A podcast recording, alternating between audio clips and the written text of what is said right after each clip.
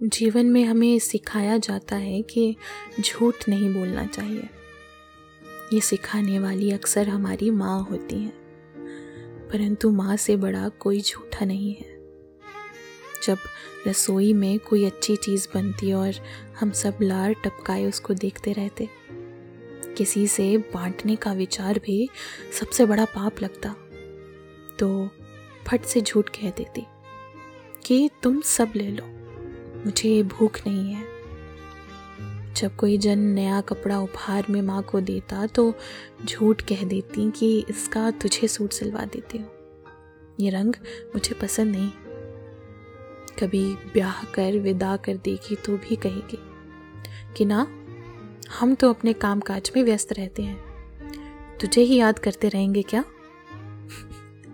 एक नंबर की झूठी। पर आँसू झूठ नहीं बोलते।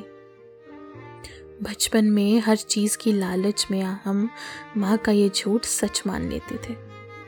अब जब धीरे धीरे जिम्मेदारियों का चश्मा पहन रहे हैं तो समझ में आता है कि वो सब झूठ कभी सच थे ही नहीं। वो सब प्रेम था। माओ के बाद झूठ बोलने की ज़िम्मेदारी बड़ी बहनों की हो जाती है।